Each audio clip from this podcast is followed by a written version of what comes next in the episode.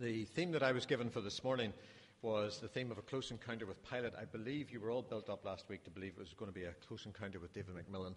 That was another Timothy Wark misleading statement. Um, the close encounter this morning is with Pilate. It's the part of a series over the summer that will be going on. And uh, what I wanted to do this morning was to um, think a little bit about Pilate as a person, but also a few things that we can learn from uh, the encounter with Pilate that we have on the pages of Scripture. Um, the, the, difficulty it poses immediately is that all four Gospels, Matthew, Mark, Luke, and John, all have material to do with Pilate. Um, but they're all slightly different, or they contain a slightly different emphasis uh, within that material, and even the chronology sounds slightly different within them. Um, for example, John's record of the discussion with Pilate is much more extensive than the others. And John's account of the flogging and humiliation of Jesus is placed in a different part of the narrative. It's placed in the middle of the whole trial scene and not simply at the end of it before he's taken out to be crucified. And there are various ways in which people think about these things, but it's just interesting when you try to read a passage and it's the subject is the person, which passage do you go with? Well, the answer is you don't go with any of them, you go with all of them. So, what I've tried to do for you um, this morning is to put a compilation together of the material that you find in Matthew, Mark, Luke, and John about the whole encounter that Jesus has with Pilate, or what the New Testament really has to say about Pilate. Um, I've left the verse numbers in. I haven't tried to put in the biblical text references, whether it's Matthew, Mark, Luke, or John, at any point, because that would make it very difficult to read. But I know that all of you will want to go home and after lunch this afternoon sit down and work out which passage is which as you work your way through the four Gospels. Um, it'll be a little jumpy as we read it because I haven't put any words in. I have clearly left some bits out, but again, you can go and find out which bits I've left out. So let's read about Pilate. Early in the morning, all the chief priests and elders of the people came to the decision to put Jesus to death. They bound him, led him away, and handed him over to Pilate, the governor. By now it was early morning, and to avoid ceremonial uncleanness, the Jews did not enter the palace. They wanted to be able to eat the Passover. So Pilate came out to them and asked, What charges are you bringing against this man? If he were not a criminal, they replied, we would not have handed him over to you. Pilate said, Take him yourselves and judge him by your own law. But we have no right to execute anyone, the Jews objected. This happened so that the words of Jesus, that the words Jesus had spoken, indicating the kind of death he was going to die, would be fulfilled. And they began to accuse him, saying, We have found this man subverting our nation. He opposes payment of taxes to Caesar and claims to be Christ, a king. When he was accused by the chief priests and the elders, he gave no answer. Then Pilate asked him, Don't you hear the testimony they are bringing against you? But Jesus made no reply, not even to a single charge, to the great amazement of the governor. Jesus stood before the governor, and the governor asked him, Are you the king of the Jews? Yes, it is as you say, Jesus replied. Is that your own idea? Jesus asked. Or did others talk to you about me? Am I a Jew? Pilate replied. It was your people and your chief priests who handed you over to me. What is it that you have done? Jesus said, My kingdom is not of this world. If it were, my servants would fight to prevent my arrest by the Jews, but now my kingdom is from another place. You are a king then, said Pilate. Jesus answered, You are right in saying I am a king. In fact, for this reason I was born, and for this reason I came into the world to testify to the truth. Everyone on the side of truth listens to me.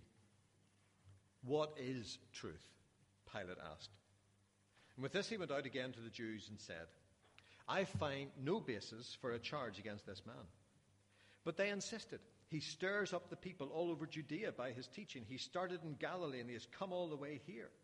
On hearing this, Pilate asked if the man was a Galilean. And when he learned that Jesus was under Herod's jurisdiction, he sent him to Herod, who was also in Jerusalem at that time. When Herod saw Jesus, he was greatly pleased because for a long time he had been wanting to see him. From what he had heard about him, he hoped to see him perform some miracle. He plied him with many questions, but Jesus gave him no answer. The chief priests and the teachers of the law were standing there, vehemently accusing him. Then Herod and his soldiers ridiculed and mocked him. Dressing him in an elegant robe, they sent him back to Pilate. And that day, Herod and Pilate became friends. Before this, they'd been enemies. Pilate called together the chief priests, the rulers, and all the people, and said to them, You brought me this man as one who was inciting the people to rebellion. I have examined him in your presence, and have found no basis for your charges against him, neither has Herod. For he sent him back to us. As you can see, he has done nothing to deserve death. Therefore, I will punish him and then release him. Then Pilate took Jesus and had him flogged. The soldiers twisted together a crown of thorns and put it on his head.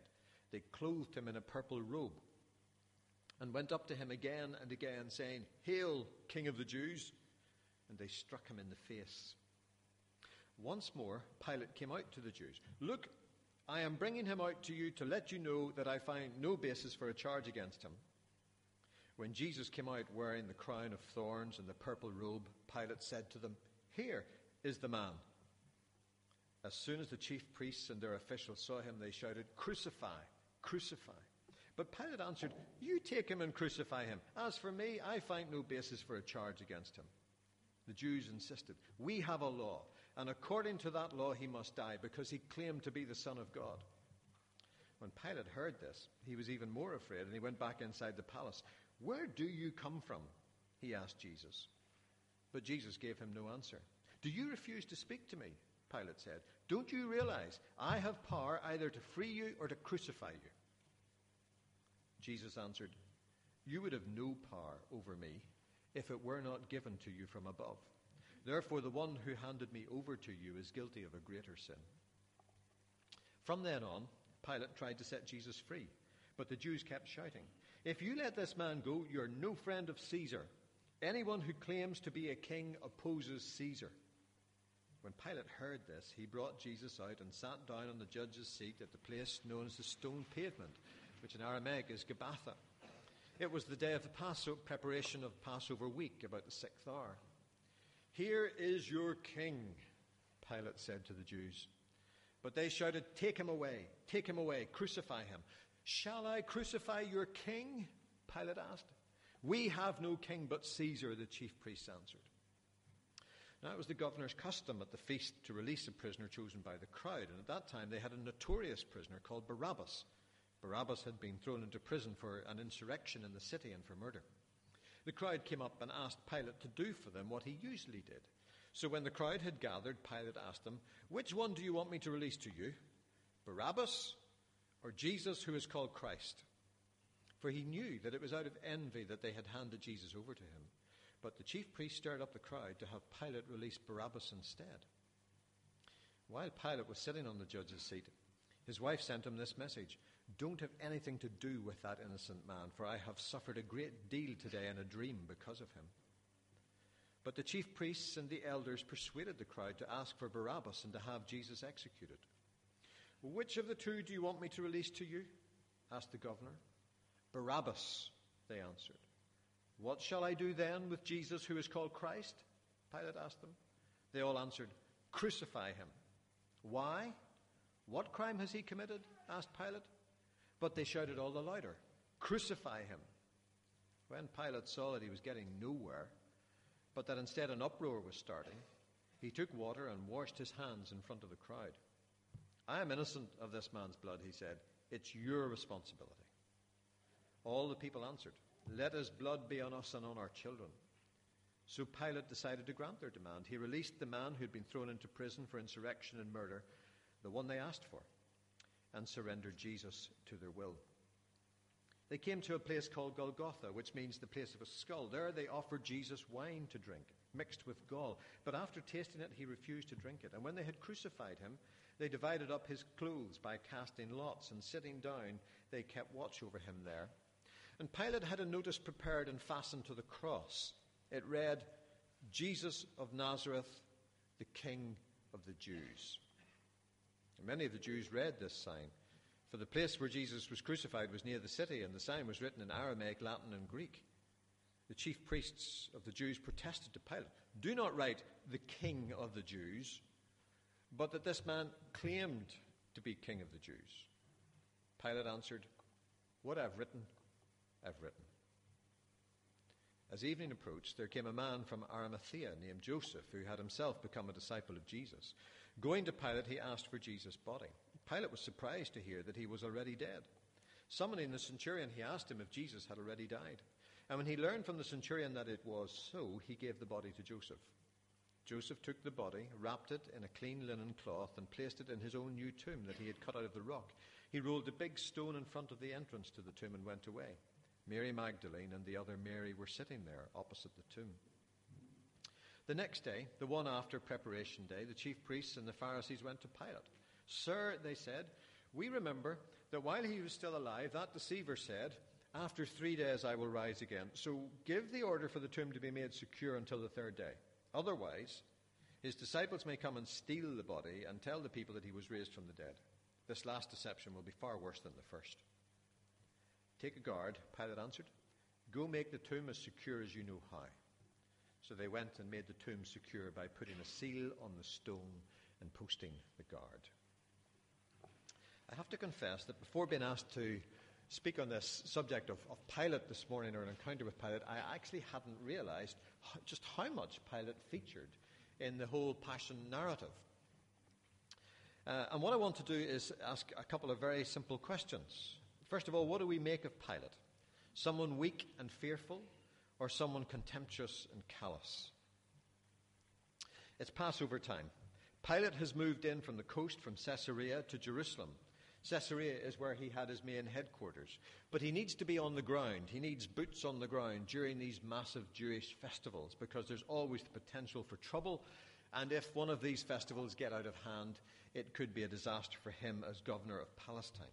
His job is to govern the outpost, this outpost of the empire, keep it stable, keep it quiet, and he knows he needs to be on top of these crazy Jewish zealots who get ideas above their station from time to time and like to use these big festival occasions as an, an attempt to rouse up the people against the Romans. He's already had more than a few run ins with the Jewish leaders in the last few years. Indeed, he has so rubbed the backs of the locals up the wrong way that even the Roman emperor has censured him for some of his behavior. So there's no love lost between the Jews and Pilate and he's not slow in showing his contempt for this defeated community on many occasions. However, for Pilate, this particular day starts badly. It's hardly even daybreak. He hasn't had time to have his breakfast or a decent shave, and there's an angry crowd of them at the doors of the courtyard. What's more, angry as they are, they won't even come in to talk to him because it's one of their religious ceremonies coming up soon and they don't want to defile themselves by coming into his presence. What's he to do? Humiliate them some more or play ball? Well, on this occasion, the wise course of action is to play ball, so he goes to meet them. Now, we know from John's Gospel that some soldiers, Roman soldiers, were present when Jesus was arrested. So Pilate knew something was up around this time and must have issued the order for some of the soldiers to accompany the temple police to go and arrest Jesus. But he probably assumed it was an internal Jewish matter and his men were there just to make sure that nothing got out of hand. But now it appears that they're dragging him into this whole episode, whatever it is about, which probably explains the very tetchy opening conversation between the religious leaders and Pilate.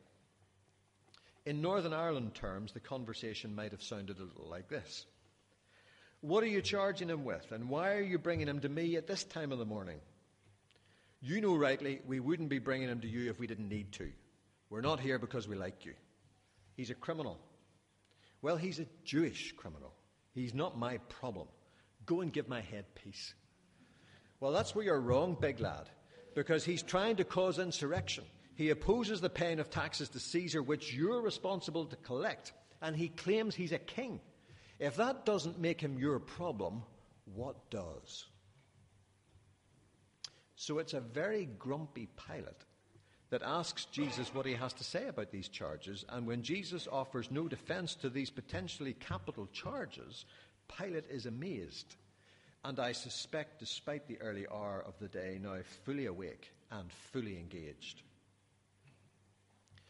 From this early point in the whole episode, it's clear that Pilate knows that Jesus poses no threat to the Roman Empire, which is his primary concern. There is no way this guy, this Galilean, is a zealot that's able to raise any kind of insurrection in the city or anywhere else. Pilate has executed plenty of those, and he can tell them a mile off. Okay, he's a religious rabbi with some kooky ideas and thinks he's king of a kingdom somewhere. That's hardly my problem, thinks Pilate. This is clearly an internal Jewish matter, but, and it's a big but, those clever so and so's outside are playing a smart political game. Because if they take these accusations to Rome, that will cause trouble for me, for Pilate. And I don't need that, thinks Pilate. It seems to me reading this text that everything Pilate does and says drips contempt for the Jewish leaders and is geared to avoid having to give in to them. I'm not sure that we should read Pilate as struggling to preserve the principles of justice. This is essentially a cat and mouse game between oppressor and oppressed, and on this occasion, the oppressed are winning. And what's more, Pilate becomes very afraid. Afraid this is going to get out of hand. It's turning into a bad day all round. When Pilate has Jesus flogged, he brings him out looking so completely ridiculous, with a purple robe and a crown of thorns and a beaten body, and he mocks them by saying, Here is the man. Here's the revolutionary. Here's the criminal. Here's the threat to the Roman Empire. Here's your king. He's a joke. He's pathetic. You're pathetic. You really want me to crucify him?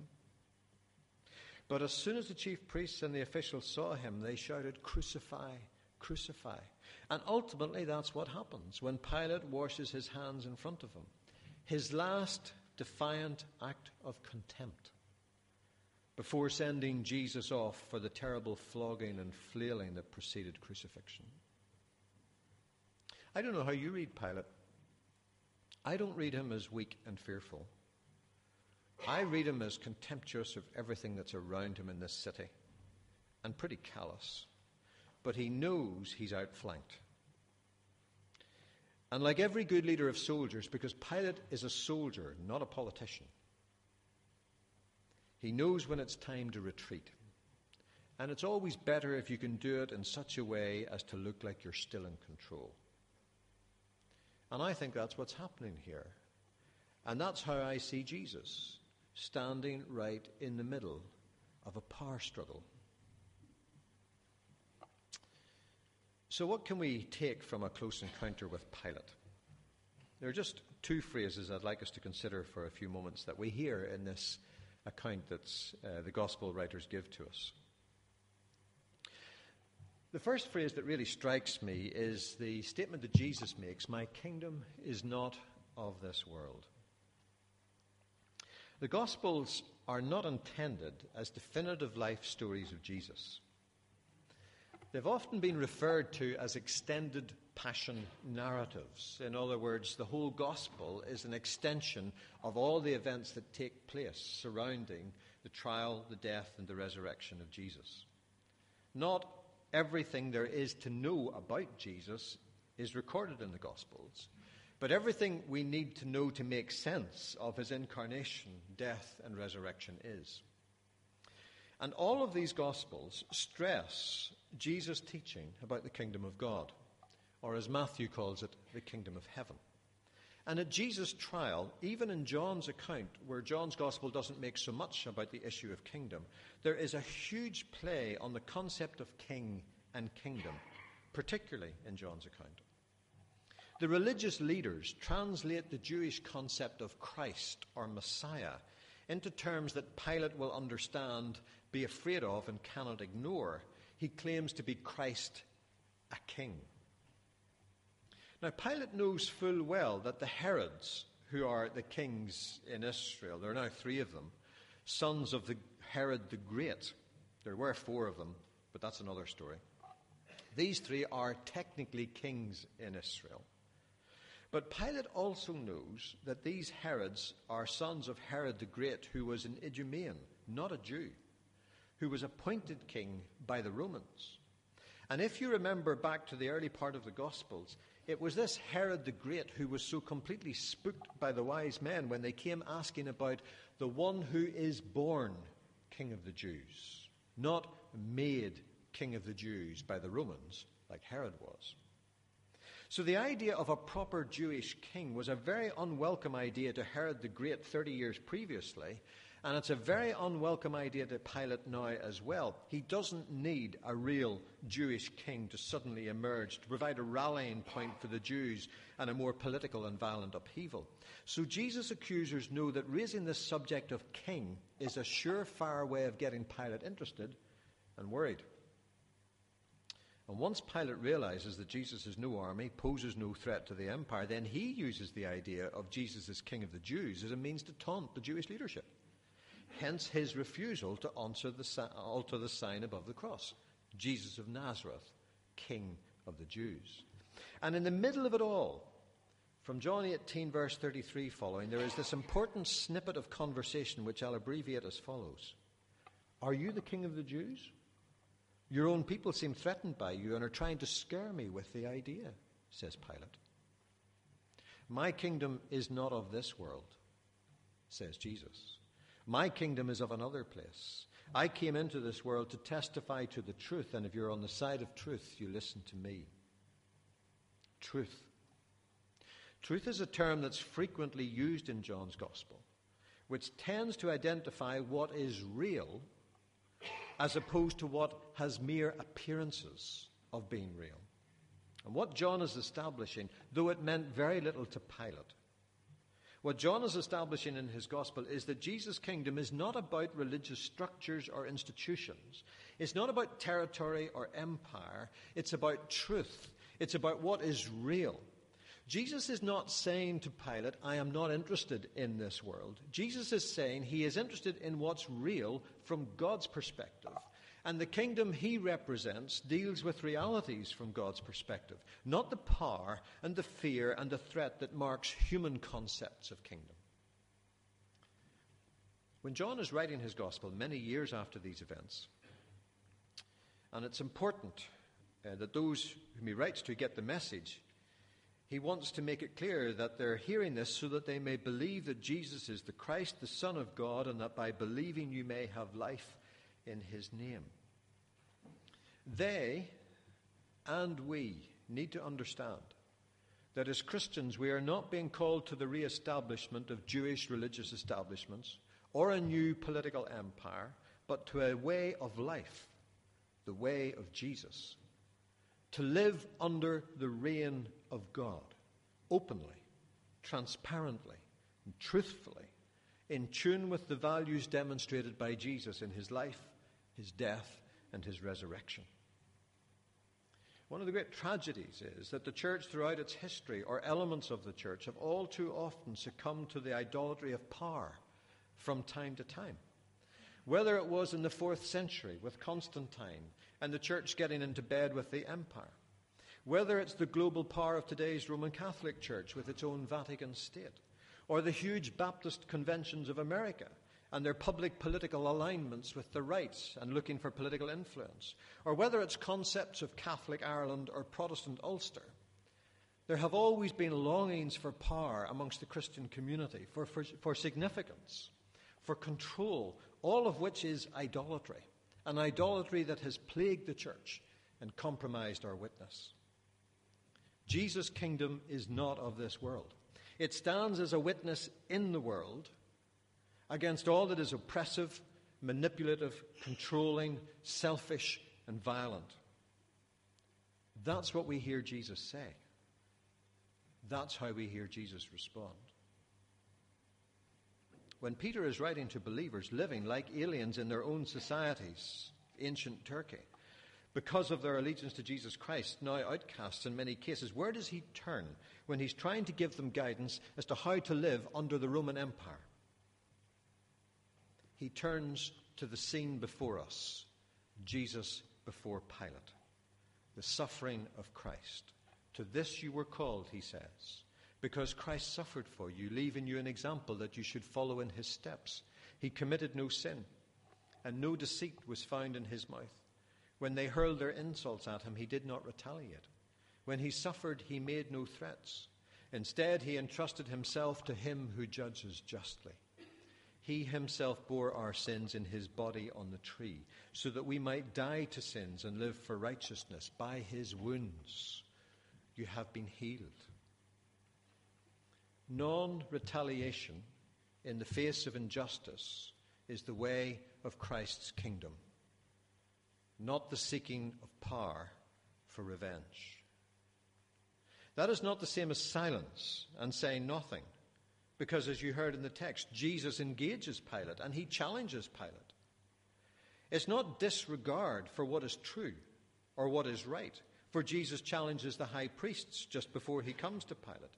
And he tells Pilate that he's not the power in control of these events. And Paul and Silas challenge the authorities over the injustice of their imprisonment. But it's certainly not revenge. The rules of Christ's kingdom are not about giving as good as you get. They're not an eye for an eye or a tooth for a tooth. They are the demonstration of goodness, of trust in a heavenly Father that denies our oppressor, whoever they may be, any power over us and denies evil our fear. There is so much irony evident in this engagement with Pilate. Here are religious authorities seeking to preserve their power and influence by getting rid of Jesus. Here's the representative of the greatest power in the world, the Roman Empire, exercising his power of life and death in a political tussle with these religious leaders. And who will they agree to release instead of Jesus? A man called Barabbas, a known insurrectionist, someone trying to re-establish a Jewish state and someone who has no love for either Pilate or the Jewish leadership. And Jesus, the Christ, the Son of the living God, the one who declared and demonstrated the kingdom of God, stands silent in the midst of these human political power struggles. Stands silent and stands tall stands silent and stands above. Stands silent, bloodied, and beaten, but stands victorious. My kingdom is not of this world. Christ suffered for us, leaving us an example that we should follow in his steps. The second phrase that really strikes me out of what we hear here is this simple phrase, Behold the man, a phrase that has inspired artists ever since it was first recorded, ranging from people like Caravaggio and his incredible ability to play with lights and emotion, and develops this theme of Behold the man, Ecce Homo. To more contemporary renderings like Mark Wallinger's Ecce Homo July 1999, where this statue was placed on the fourth plinth in Trafalgar Square. I wanted to show him as an ordinary human being, a leader of an oppressed people. And I think he has a place here, says Wallinger, in front of all of these oversized imperial symbols. And another one by an artist called Ciseri, in the 19th century, a painting which has become particularly famous. It's a powerful moment in the passion of Christ that has been captured here. The battle of wits between Pilate and the authorities is at its height. Pilate's wife is leaving the scene in her distress. Pilate has had Jesus beaten, dressed in regal robes and crowned with thorns. Presenting him before the crowd, he cries contemptuously, Behold the man! And how do they respond? Crucify! Crucify. I find no basis for a charge against him. He's done nothing to deserve death, says Pilate. Crucify him. Crucify him. Have nothing to do with this innocent man, says Pilate's wife. But Pilate sends him off to be crucified. Behold the man. But who is he?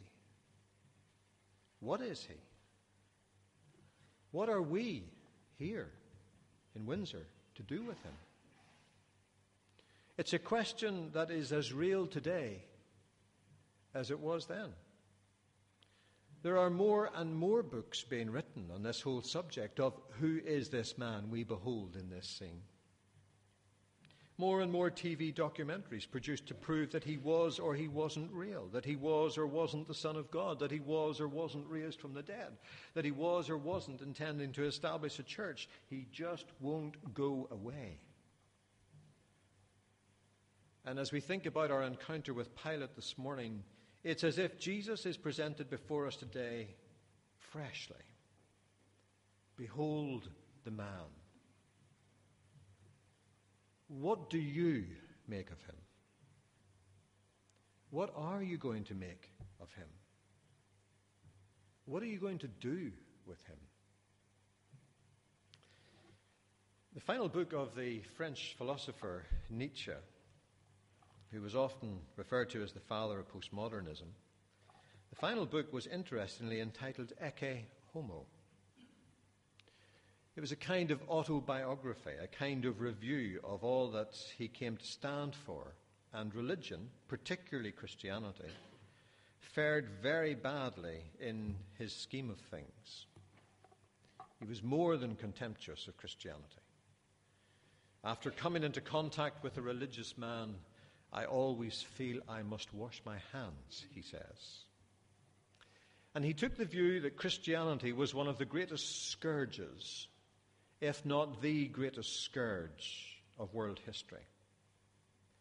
And Nietzsche despised the idea of living one's life by following the model of someone else, be that Christ or whoever. And so when he titles his book Ecce Homo, Behold the Man, his whole argument is that you, you strive to behold who you are, never indebted or following anyone else. To behold the man is to behold the person you are emboldened and without obligation to others to become. Ironically, Nietzsche says this Must I add that in the whole New Testament there appears but a solitary figure worthy of honour Pilate the Roman viceroy.